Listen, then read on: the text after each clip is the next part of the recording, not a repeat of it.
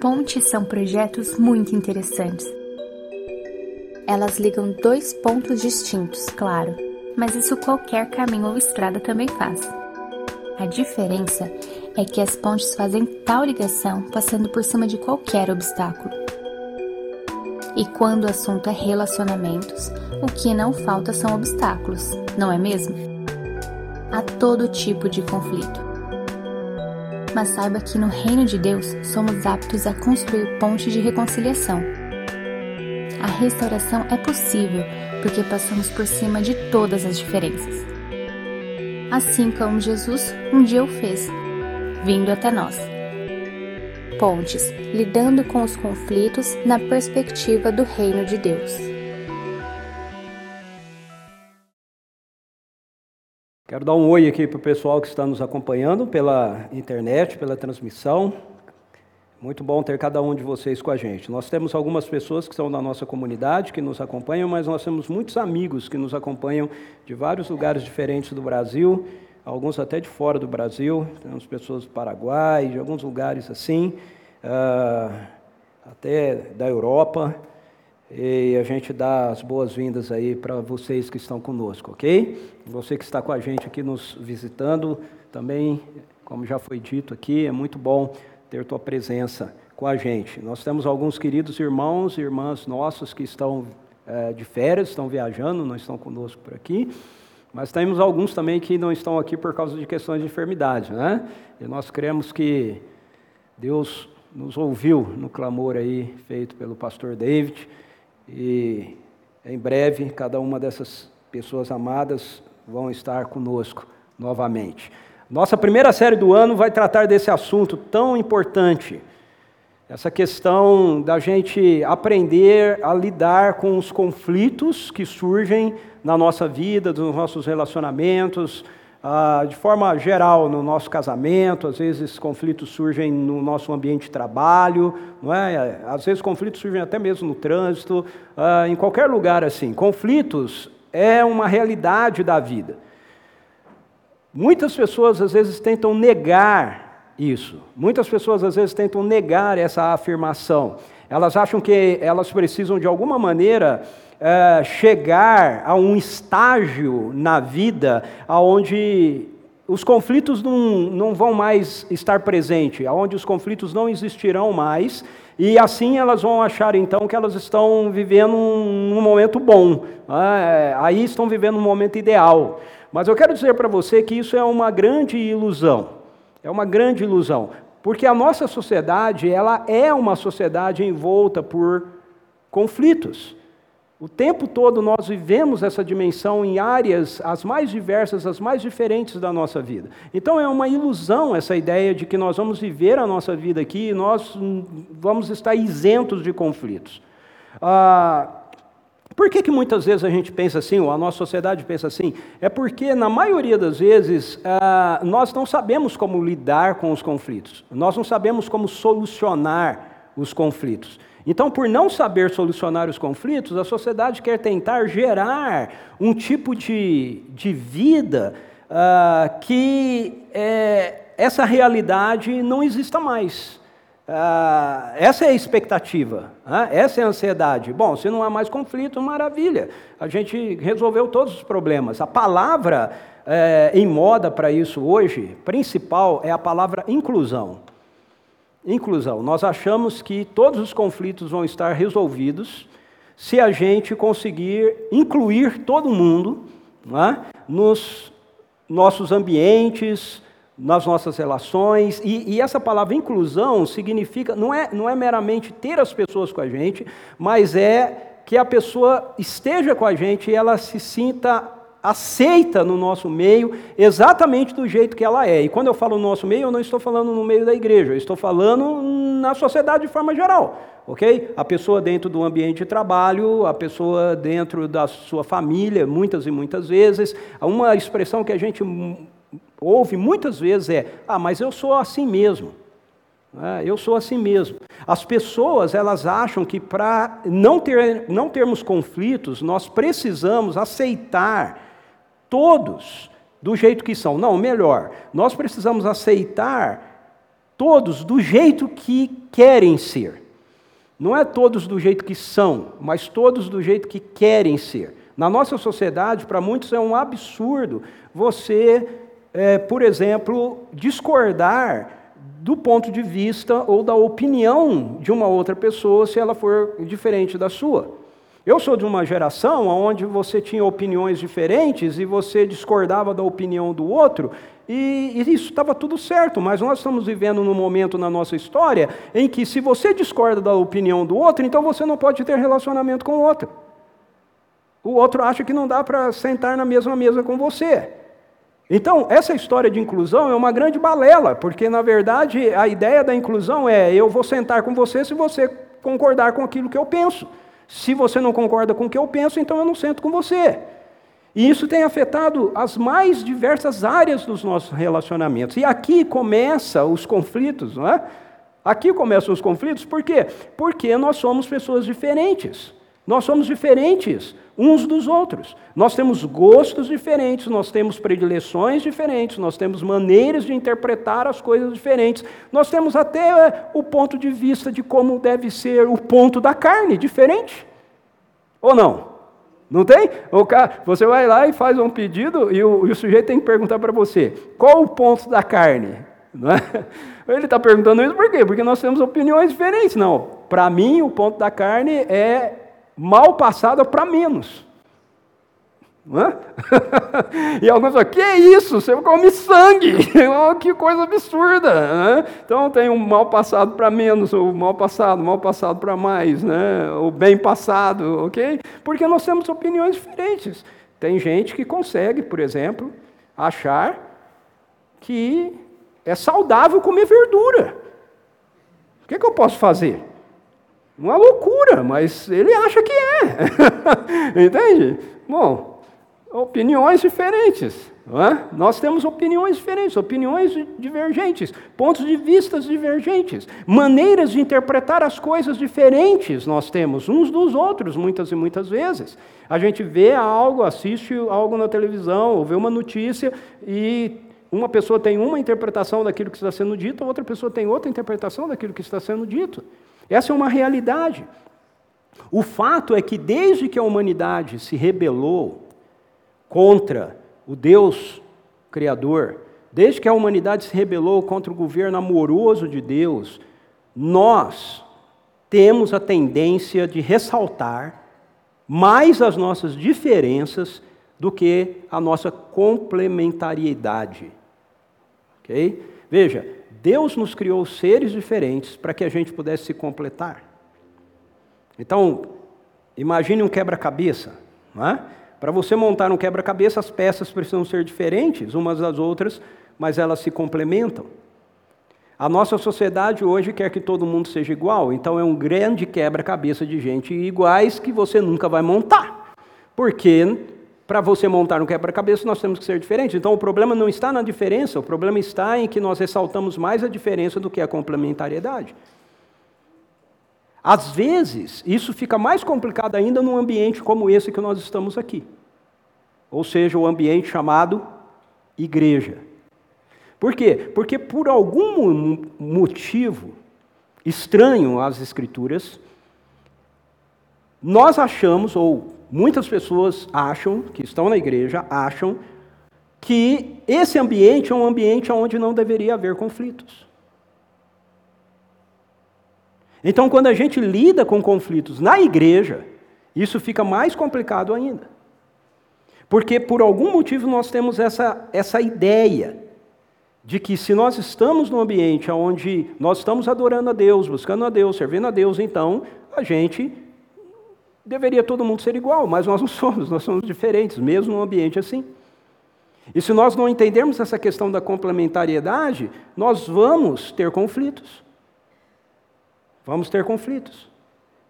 Veja, qualquer um que tenha lido a Bíblia pelo menos uma vez, a Bíblia toda, pelo menos uma vez na sua vida, verá que esse livro aqui é um livro que discorda completamente dessa ideia de que porque a gente vive com Deus, a gente não tem conflito. Vou te dar um único exemplo.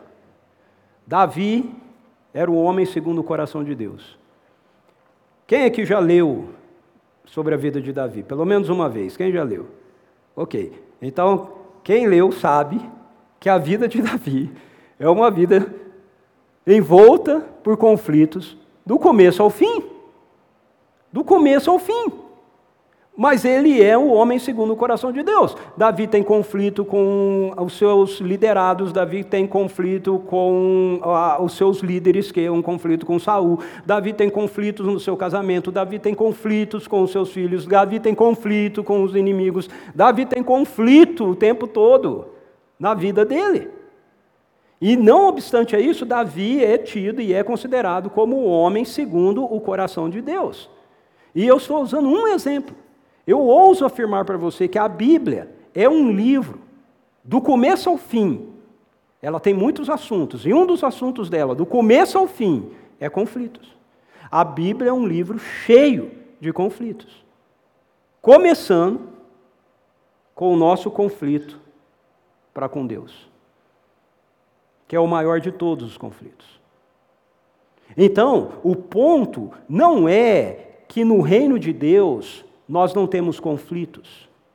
O que faz diferença num ambiente como esse aqui, como da igreja, não da religião, da igreja, do povo que quer viver sob o governo de Deus, ou seja, que se coloca consciente e voluntariamente debaixo do governo amoroso de Deus novamente sobre as suas vidas, o ponto que diferencia isso é que no reino de Deus nós resolvemos conflitos.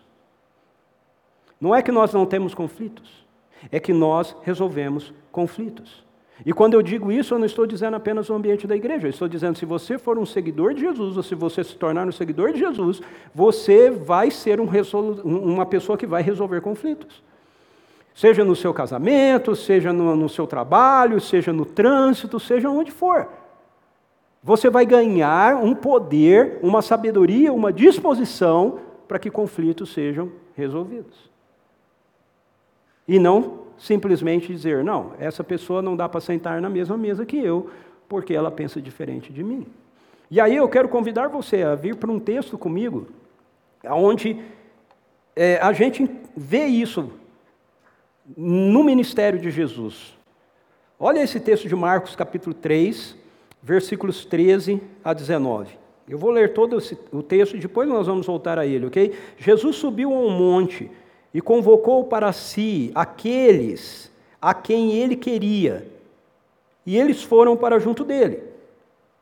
Então, vamos por parte. Veja, Jesus tem uma multidão, uma multidão está seguindo Jesus, porque Jesus está curando essas coisas, então tem muita gente vindo atrás dele. O texto diz aqui que Jesus sobe ao monte, e ele chama algumas pessoas dessa multidão.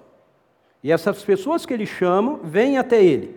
Aí, então, você tem a multidão, e agora você tem um grupo que saiu da multidão. E aí o texto diz assim: e escolheu doze, qualificando-os como apóstolos, para que convivessem com ele e os pudessem enviar a proclamar. Desse grupo que ele chamou para vir para estar com ele, ele, desse grupo, ele selecionou doze. Ok? Dá para perceber isso? Muito bem. Esses doze que ele selecionou, o texto diz que ele os, os selecionou para estarem com ele, ou na versão da King James atualizada, conviverem com ele e os pudessem enviar proclamar. E tivessem autoridade para expulsar demônios. Ele constituiu, pois, os doze.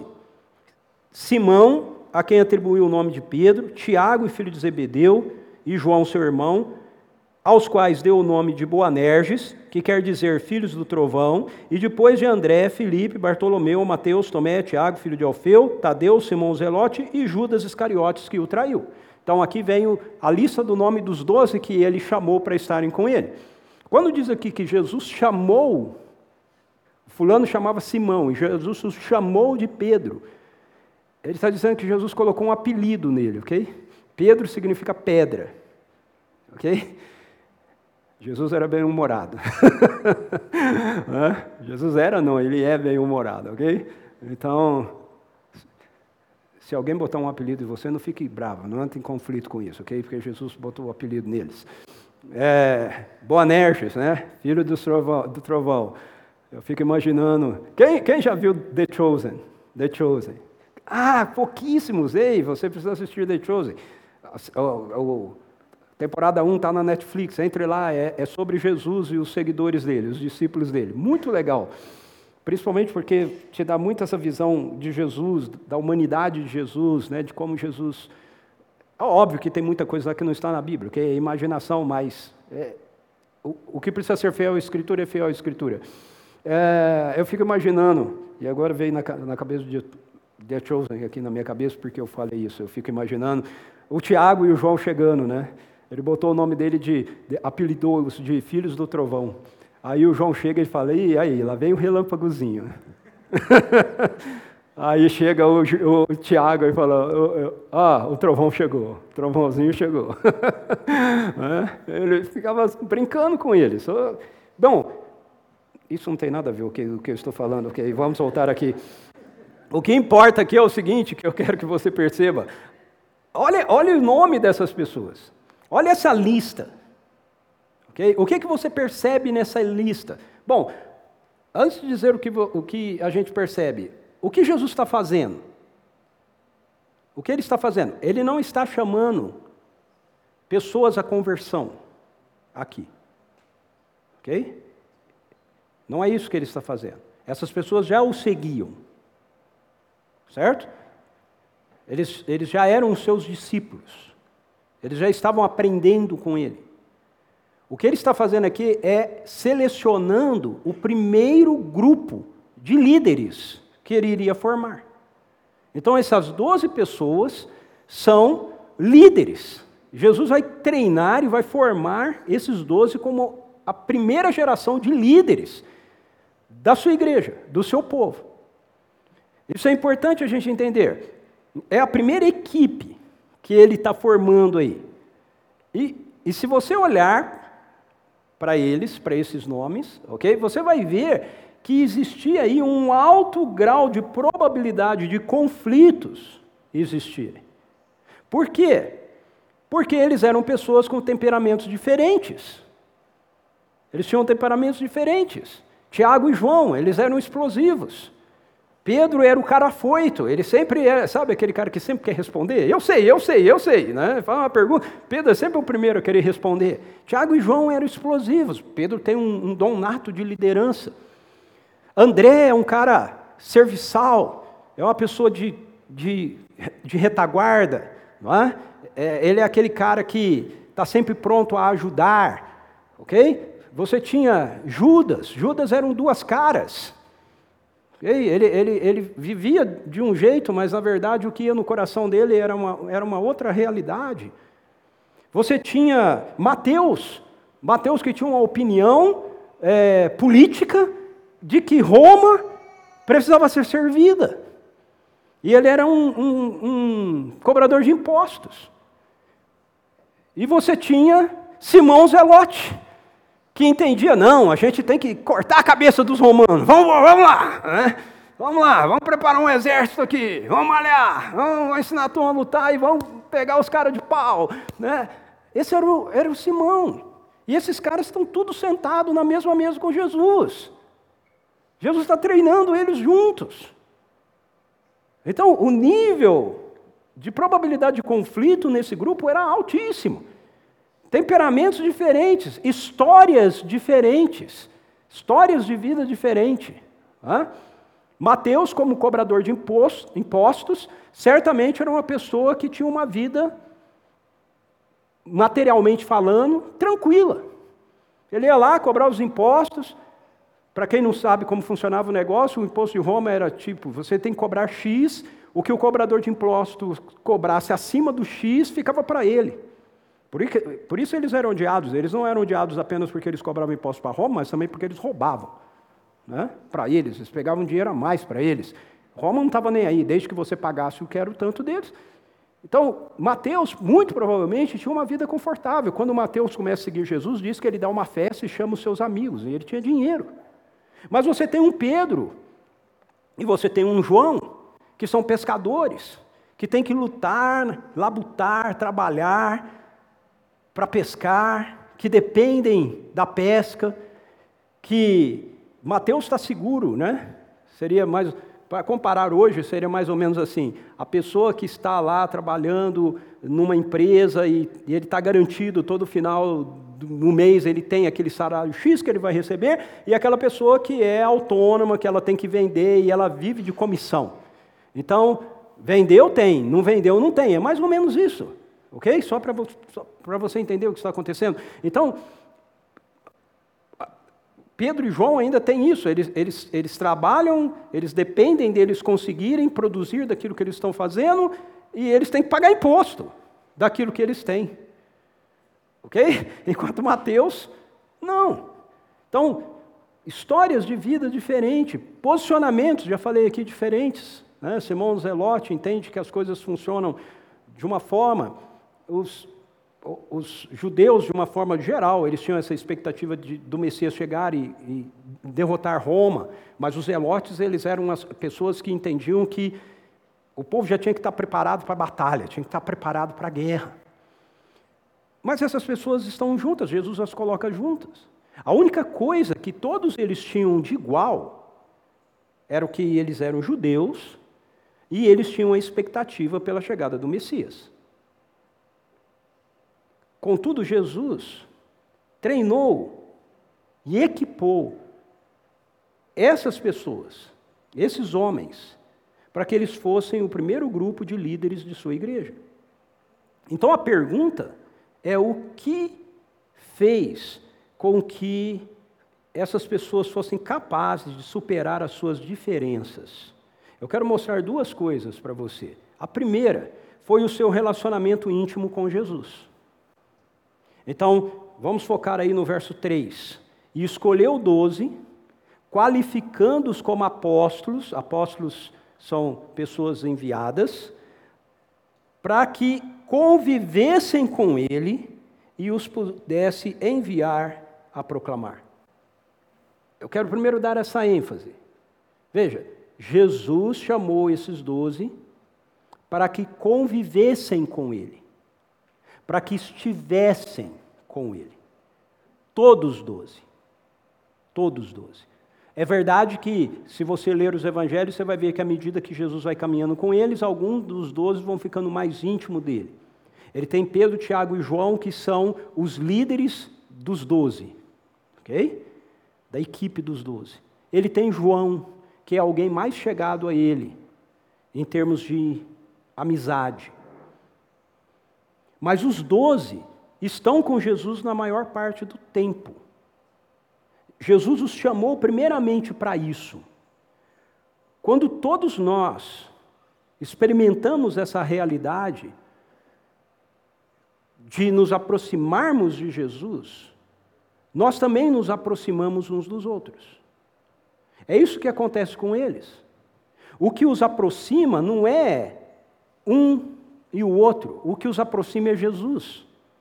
Eles começam a se tornar próximos uns dos outros, eles começam a ter relacionamento uns com os outros, eles começam a ter amizade uns com os outros, porque todos eles têm amizade com Jesus.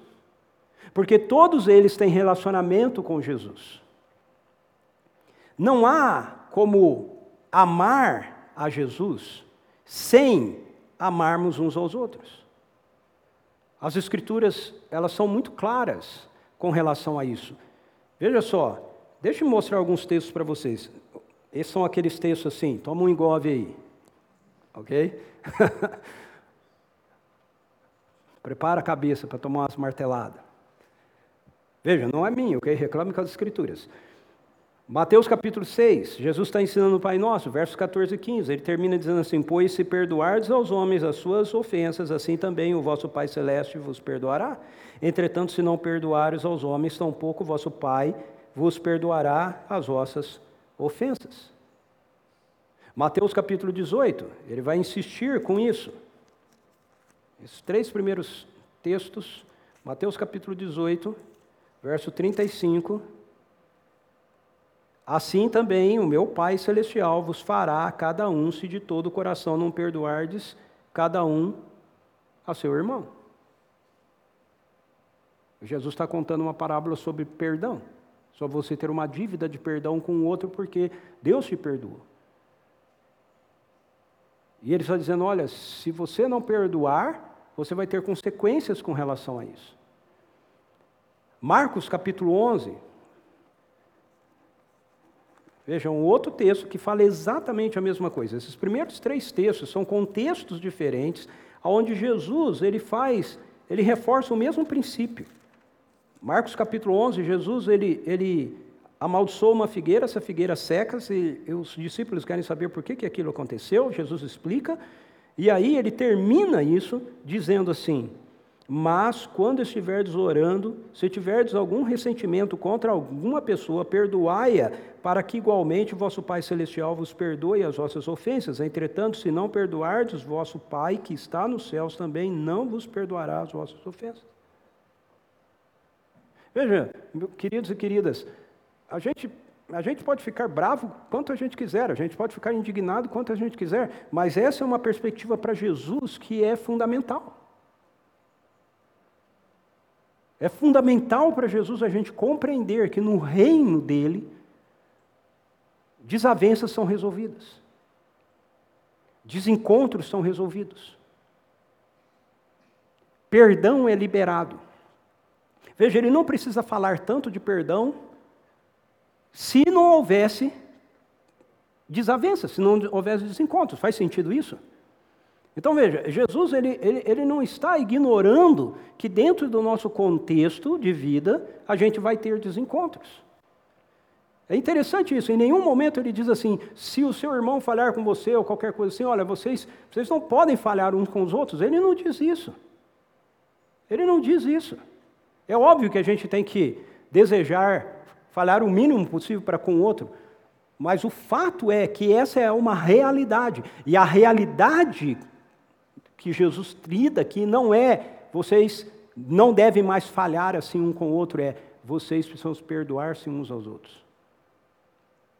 Se vocês me amam, se vocês amam a Deus, se vocês se relacionam comigo, é porque eu os amei e eu os perdoei. Esse é o Evangelho. E se eu os amei e eu os perdoei, então vocês precisam se relacionar uns com os outros. Não é porque vocês não falham uns com os outros, mas é porque vocês precisam perdoá-los e amá-los. Perdoem-se uns aos outros. Amem uns aos outros. A medida é: Jesus fez isso por mim. Ele fez isso por você. Ele continua fazendo isso. 1 João capítulo 4, versos 20 e 21. É outro texto muito conhecido. Tem alguns textos da Bíblia que às vezes a gente cita, mas a gente não não deixa que eles realmente façam o que eles têm que fazer. Verso 20 e 21, se alguém declara, eu amo a Deus, porém odiar o seu irmão é mentiroso, porquanto quem não ama seu irmão, a quem vê, não pode amar a Deus a quem não enxerga. Ora, ele nos entregou esse mandamento: quem ama a Deus, ame de igual forma ao seu irmão. Eu, eu quero que você perceba isso: ame de igual forma. Quem ama a Deus, ame de igual forma o seu irmão.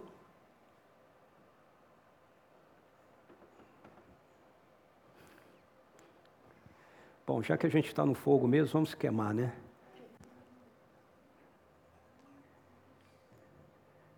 Se você ama a Deus, ame de igual forma o seu irmão. Ah, eu amo. Eu não o odeio. Mas eu não quero mais saber dele. Se você ama a Deus, ame de igual forma o seu irmão. É assim que você ama a Deus? Senhor, eu te amo, mas eu não quero mais saber do Senhor. Eu te amo, mas o Senhor não fez aquilo que eu esperava, eu não quero mais saber do Senhor. Eu te amo, mas o Senhor não respondeu a oração que eu fiz, eu não quero mais saber do Senhor. Mas eu, eu, eu continuo te amando.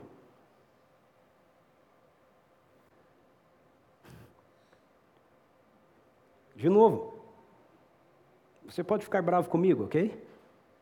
Mas o problema não sou eu, o problema é a Bíblia, o problema é a Escritura, é aquilo que está sendo dito aqui. Eu sei que hoje nós vivemos numa geração onde nós temos muitos, um leque de opções de pregadores para a gente ouvir, e você pode fazer essa escolha. Eu vou ouvir alguém que fale aquilo que eu quero escutar.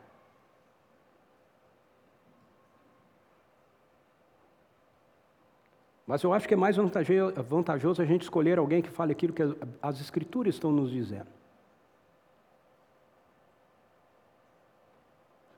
Ah, mas isso é muito difícil, Ricardo. Nós recebemos um poder sobrenatural para fazer isso? Na carne é muito difícil. No nosso esforço próprio é muito difícil. Mas não é no nosso esforço próprio, não é na nossa carne, é no poder do Espírito que vive em nós. E se você está me ouvindo e você ainda não experimentou isso, fala, cara, não sei o que é disso que ele está falando. Eu quero dizer para você que o poder do Espírito de Deus pode viver em você. E de novo, o que eu estou falando aqui não é algo que está circunscrito ao ambiente da igreja, ok? Tem a ver com relacionamentos, isso tem a ver com o seu trabalho, isso tem a ver com a maneira que você lida com conflitos no trânsito, isso tem a ver com o seu casamento, isso tem a ver com a criação dos seus filhos, isso tem a ver como você lida com os seus pais. Ok? É relacionamento. E Filipenses capítulo 4, versos 2 e 3, que é um texto conhecido talvez de alguns aqui, quando o apóstolo Paulo ele está ele, fundamentado exatamente nisso que eu estou mostrando para vocês, ele convoca ou ele chama duas discípulas de Jesus que tinham se desentendido a voltar a se relacionar. Olha o que ele diz: Suplico a Evódia e a Sintique que restabeleçam a boa convivência. Grife isso na sua Bíblia. Restabeleçam a boa convivência no Senhor. ok? No Senhor.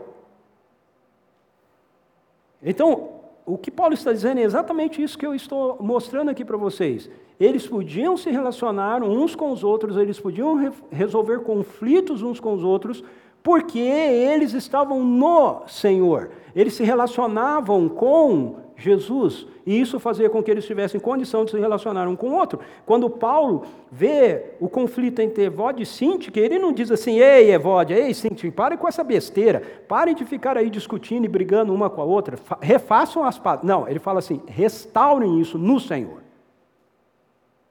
no Senhor. Ou seja, se cada uma voltar o coração para o Senhor, a restauração de vocês vai acontecer. E aí ele se dirige a um terceiro, que pode ser qualquer pessoa que nos ajude num, num restabelecimento de, de relacionamentos que entraram em conflito. Sim, peço a ti, leal companheiro de julgo, que as ajudes, pois ministraram comigo na causa do Evangelho, juntamente com Clemente e com meus outros cooperadores cujos nomes, não, cujos nomes estão arrolados no livro da vida. Ou seja, às vezes nós vamos precisar de uma ajuda extra é no Senhor, mas nós precisamos de uma ajuda extra. Tá? Nós precisamos de outras pessoas que nos ajudem a dizer: ei, não, é isso aí, essa é a vontade de Deus, vamos restabelecer, restaure isso. É assim que a gente deve viver, é assim que a gente deve andar. Ei, restaure essa relação no seu casamento e restaure isso lá no seu trabalho, não adianta você ficar assim, e restaure esse relacionamento aí com o seu amigo, com o seu irmão, ok? Às vezes nós precisamos de mensagens como essa, para que isso aconteça. Então, em nossa cultura contemporânea, nós achamos que para resolvermos conflitos e para superarmos as nossas diferenças, o caminho é o da exclusão. O caminho é o. Como fala essa expressão usada na internet hoje? Que você. Cancelar. O caminho do cancelamento. Nós devemos evitar aqueles que pensam diferentes de nós, aqueles que discordaram, aqueles com quem a gente teve algum, alguma rusga. Ou então, nós precisamos evitar todos os esforços possíveis para fazer com que eles mudem o pensamento e eles passem a pensar como a gente. No reino de Deus, nós resolvemos os nossos conflitos e nós superamos as nossas diferenças à medida que nós aprofundamos o nosso relacionamento com o Senhor. Então, olha essa imagem né, do triângulo aqui. Eu, aqui representando você, o outro, ok? Veja, na base do triângulo, aqui está Jesus. Então, na base do triângulo, a nossa relação está distante com Jesus, certo? Quanto mais nós vamos subindo a nossa relação com Jesus, quanto mais nós vamos nos aproximando de Jesus, o outro também vai fazendo isso, mais perto também nós vamos ficando um do outro. Mais próximo nós vamos ficando um do outro. Faz sentido isso? Gente, isso aqui é um, olha, marido e mulher, ok? Conflitos no casamento. Esse é o segredo. Ah, pastor, olha, o meu marido está fazendo assim, assado, o senhor tem que falar com ele e tal. Eu, eu falo assim, vá colocar isso diante de Jesus, fale com Jesus. Gaste tempo na presença dele. Apresente isso para ele. Veja, não é que o seu marido não precisa mudar, ok? Ou não é que a sua esposa não precisa mudar. É que você não pode produzir a mudança na vida do seu marido. Você não pode produzir a mudança na vida da sua esposa. O único que pode fazer isso é Jesus. Então você precisa levar o seu cônjuge a Jesus. Ok?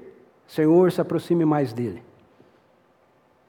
Quanto mais perto de Jesus, mais parecido com Jesus nós ficamos. Quanto mais parecido com Jesus nós ficamos, mais fácil fica o nosso relacionamento um com o outro. Bom, esse é o primeiro. Isso é a primeira coisa que eles fizeram. Por que, que tão, pessoas tão diferentes conseguiram sentar juntos, sentar na mesma mesa, seguir juntos, servir junto, trabalhar junto, e com o passar do tempo se tornarem amigos, parte de uma mesma família? É porque todos eles tinham Jesus como essa referência. O segundo motivo era o seu engajamento com a missão. O seu engajamento com a missão. E aí talvez alguns de vocês que estão há mais tempo me ouvindo vai falar, lá vem ele de novo com a missão. Mas, de novo, não tem, não tem como eu fazer isso, ok? As escrituras estão me mostrando isso. Então veja como o texto continua. Escolheu doze, qualificando-os como apóstolos para, os, para que convivessem com ele e pudesse enviar, e os pudesse enviar a proclamar e tivesse autoridade para expulsar demônios.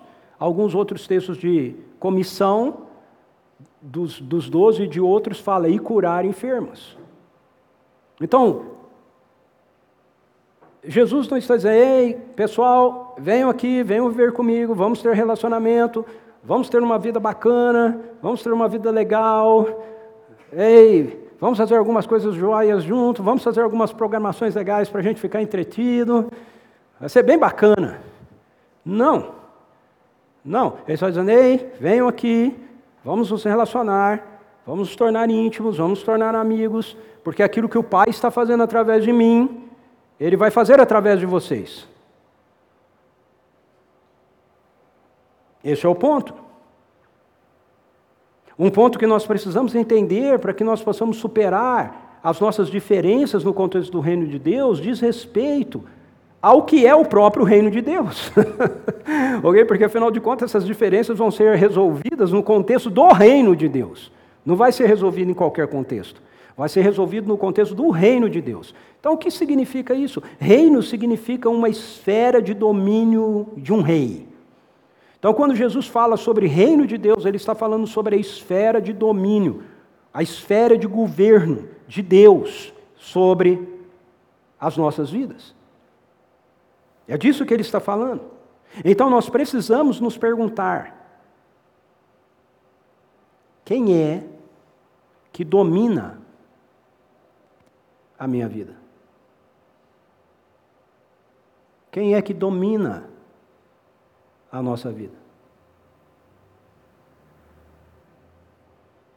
Muitos dos nossos conflitos, muitos dos nossos desencontros, eles surgem porque nós queremos que o outro funcione a partir dos nossos interesses e dos nossos desejos. Em outras palavras, nós queremos ser o rei que governa o outro. Nós queremos ser o rei que governa o cônjuge. Nós queremos ser o rei que governa os filhos.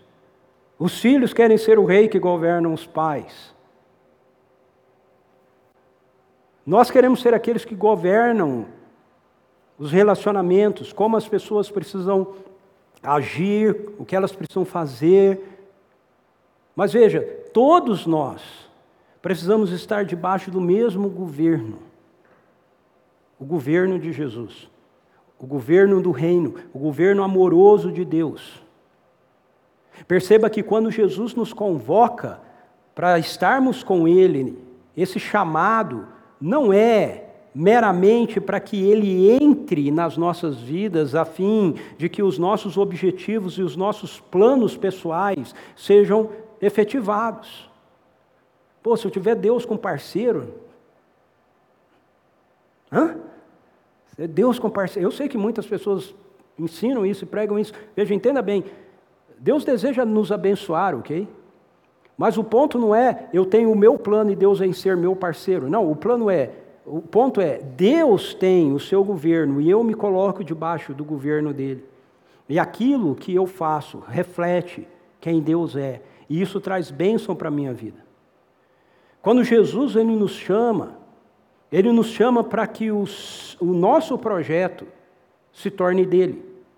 Ele nos chama para que o seu projeto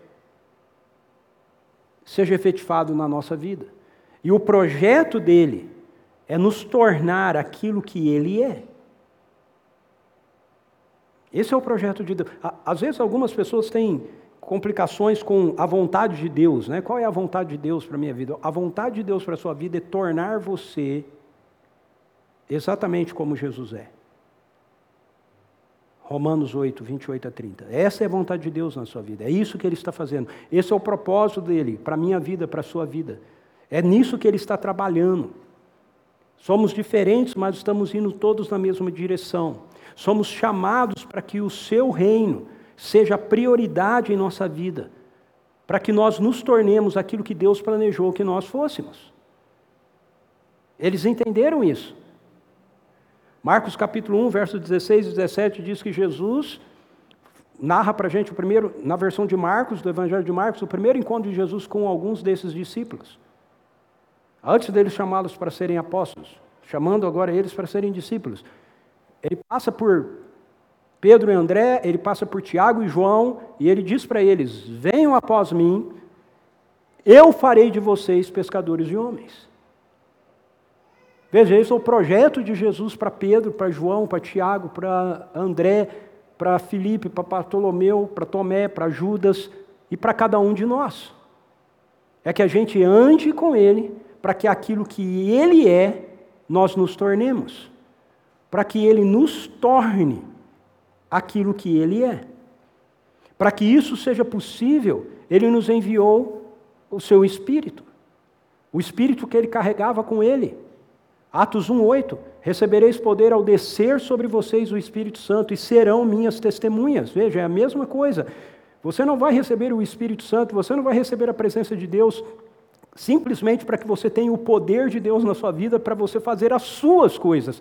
Você vai receber o poder de Deus na sua vida para que você seja testemunha dele. Esse é o objetivo. Você, e o que, que você vai testemunhar? Você vai testemunhar que Jesus está vivo. Ele ressuscitou. Você não precisa do Espírito Santo para falar sobre Jesus, você precisa do Espírito Santo para testemunhar sobre ele. E o que você está testemunhando sobre ele? Que ele é real, que ele é uma pessoa verdadeira, que ele existe, que ele está aqui, que ele está presente. Quando Jesus, Jesus testemunha sobre o reino, o reino de Deus chegou, e ele diz: Você quer ver? Não é, um, não é uma teoria, não é uma tese, não é algo espiritualizado. É, ele chegou. Você quer ver? Levanta e anda. Seja purificado. É isso que ele faz. E é isso que ele nos chamou para fazer. 2 Coríntios capítulo 5, versículo 15. Eu esqueci de mudar aqui. 2 Coríntios capítulo 5, versículo 15. Esse texto é um texto muito interessante. Paulo está falando sobre a obra de redenção de Jesus, que nós não somos salvos por causa do nosso esforço, por causa da nossa religiosidade, porque nós lemos muito a Bíblia, ou porque nós oramos muito, ou porque nós damos dízimo. Todas essas coisas são muito boas e devem ser feitas, mas elas não são feitas para a gente ser salvo. Ok? Elas não são feitas para isso. Você não vai ser mais salvo porque você dá dízimo.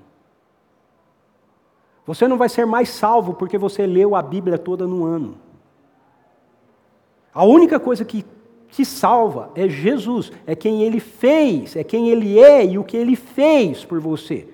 O nome disso é graça, é o que Deus operou em nosso favor, não o que nós fazemos para ele.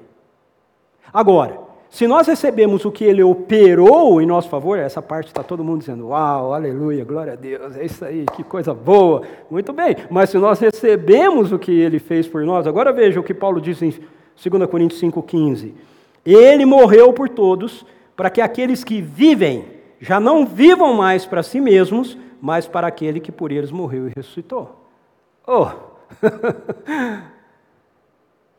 Então veja, eu não faço nenhuma dessas coisas para que eu seja salvo, mas uma vez que eu sou salvo, uma vez que eu tenho esse novo relacionamento com Jesus, então tudo que rege a minha vida foi transformado, foi mudado. Eu já não vivo mais para mim mesmo, diz Paulo, para os meus projetos, para os meus propósitos.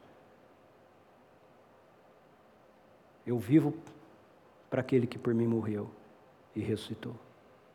Eu vivo para que, através da minha vida, dos projetos que eu tenho, do meu trabalho, da minha casa, da minha família, das coisas que eu faço, o nome dele seja visto.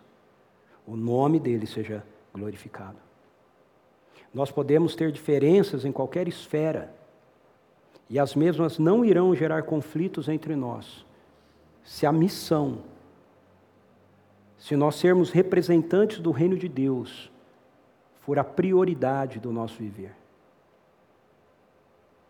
Muitas vezes eu ouço pessoas dizendo que nós precisamos ter mais comunhão, nós precisamos ter mais intimidade uns com os outros, mas elas não percebem que aquilo que a Bíblia nos revela quanto a isso, se nós queremos mesmo ter mais comunhão uns com os outros, mais intimidade uns com os outros, isso só é possível acontecer dentro do contexto da missão.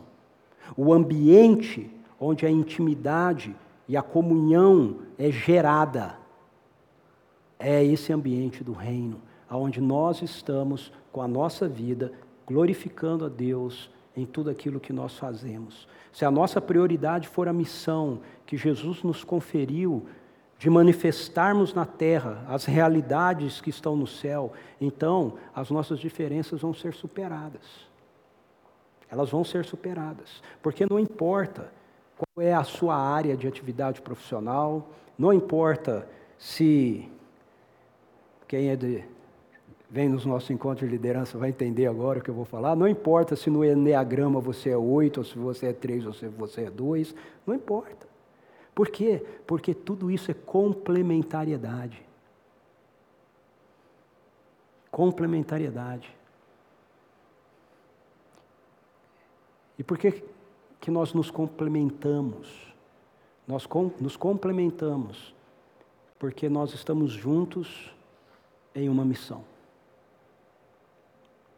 manifestar na terra o governo amoroso de Deus do jeito que Ele é no céu. Se você entender isso, eu garanto para você que você não vai deixar de ter conflitos no seu casamento, mas você vai começar a resolvê-los da maneira que Jesus planejou que eles fossem resolvidos. Eu garanto para você que você não vai deixar de ter conflitos no seu trabalho, mas você vai começar a ser o agente de resolução de conflitos no seu ambiente de trabalho, porque você está carregando o poder sobrenatural do reino de Deus na sua vida.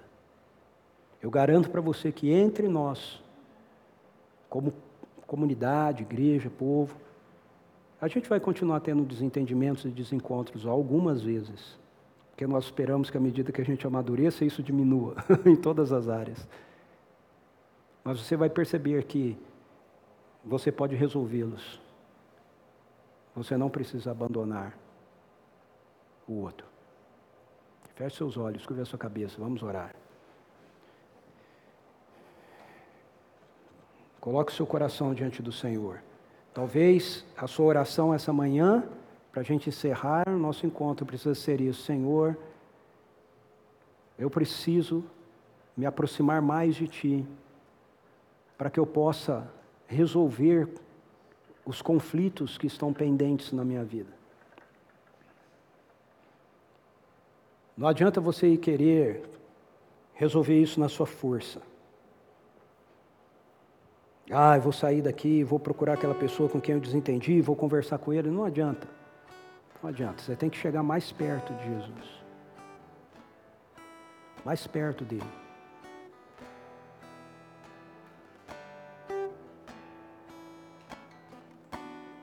Se você fizer isso, simplesmente lide com uma outra pessoa, como o conflito do seu lado tendo estado resolvido. Sabe, ao longo da minha vida, eu fui ensinado muitas vezes que não, para você, você teve um desentendimento com alguém, você precisa ir lá, conversar, acertar. E muitas vezes eu fui fazer isso e só complicou, ficou pior ainda. Em vez de resolver, brigou mais.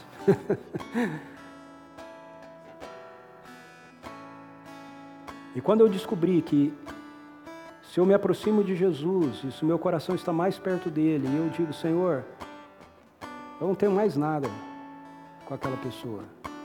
Eu não vou carregar um conflito com ele no meu coração. Quando eu me encontro, eu estou livre. Às vezes ainda não resolveu para a pessoa, mas para mim está resolvido, entende? E eu estou livre.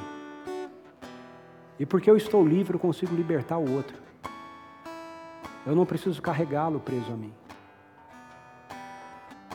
Então, talvez essa manhã o que você precisa fazer é orar assim: Senhor, eu quero liberar as pessoas do meu coração, que eu tenho carregado em conflito no meu coração. Eu as abençoo e eu as libero. E deixe que o Espírito Santo de Deus reconstrua essa relação. Veja, talvez com algumas pessoas isso nem vai ser possível acontecer porque elas não estão no mesmo ambiente do reino que você está, ok? Mas vai estar resolvido em você. E você vai poder olhar para ela como alguém que é alvo do amor, do perdão, da graça, da misericórdia de Deus. E de repente, o maior presente que Deus possa te dar esse ano seja que algumas pessoas com quem você viveu em conflito, está em conflito, se tornem ao longo do ano não apenas pessoas que se relacionem novamente com você, mas pessoas que tenham uma profunda intimidade com você. Porque para Deus nada é impossível. Feche seus olhos. Vamos orar. Peça isso. Se você não está pedindo ao Senhor, peça isso. Espírito Santo, vem. Em nome de Jesus nós pedimos, vem. Só o seu poder pode fazer isso. Nós não podemos. Não depende de nós, não depende da nossa carne, não depende do nosso esforço, não depende de tentarmos mais. Depende, Senhor, de estarmos rendidos à tua palavra. Então nós queremos render ao Senhor aqui os nossos conflitos hoje. Queremos render ao Senhor os nossos conflitos. Seja de que área for. Nós, os conflitos que temos tido no nosso casamento, os conflitos que temos tido com os nossos pais ou com filhos, os conflitos que temos enfrentado dentro do nosso ambiente de trabalho, os conflitos que às vezes temos tido até mesmo no ambiente da própria comunidade, da própria igreja. Senhor, nós entregamos isso diante do Senhor. Nós queremos estar perto do Senhor. E nós queremos reconhecer que nós estamos juntos, engajados na mesma missão. Manifestar o teu governo amoroso na terra como ele é no céu. E temos a certeza que se isso for feito assim, Senhor, Assim como aconteceu com aqueles doze, vai acontecer conosco também. Vamos nos tornar íntimos do Senhor, vamos nos tornar íntimos uns dos outros, apesar dos conflitos. Em nome de Jesus nós oramos. Amém, Senhor.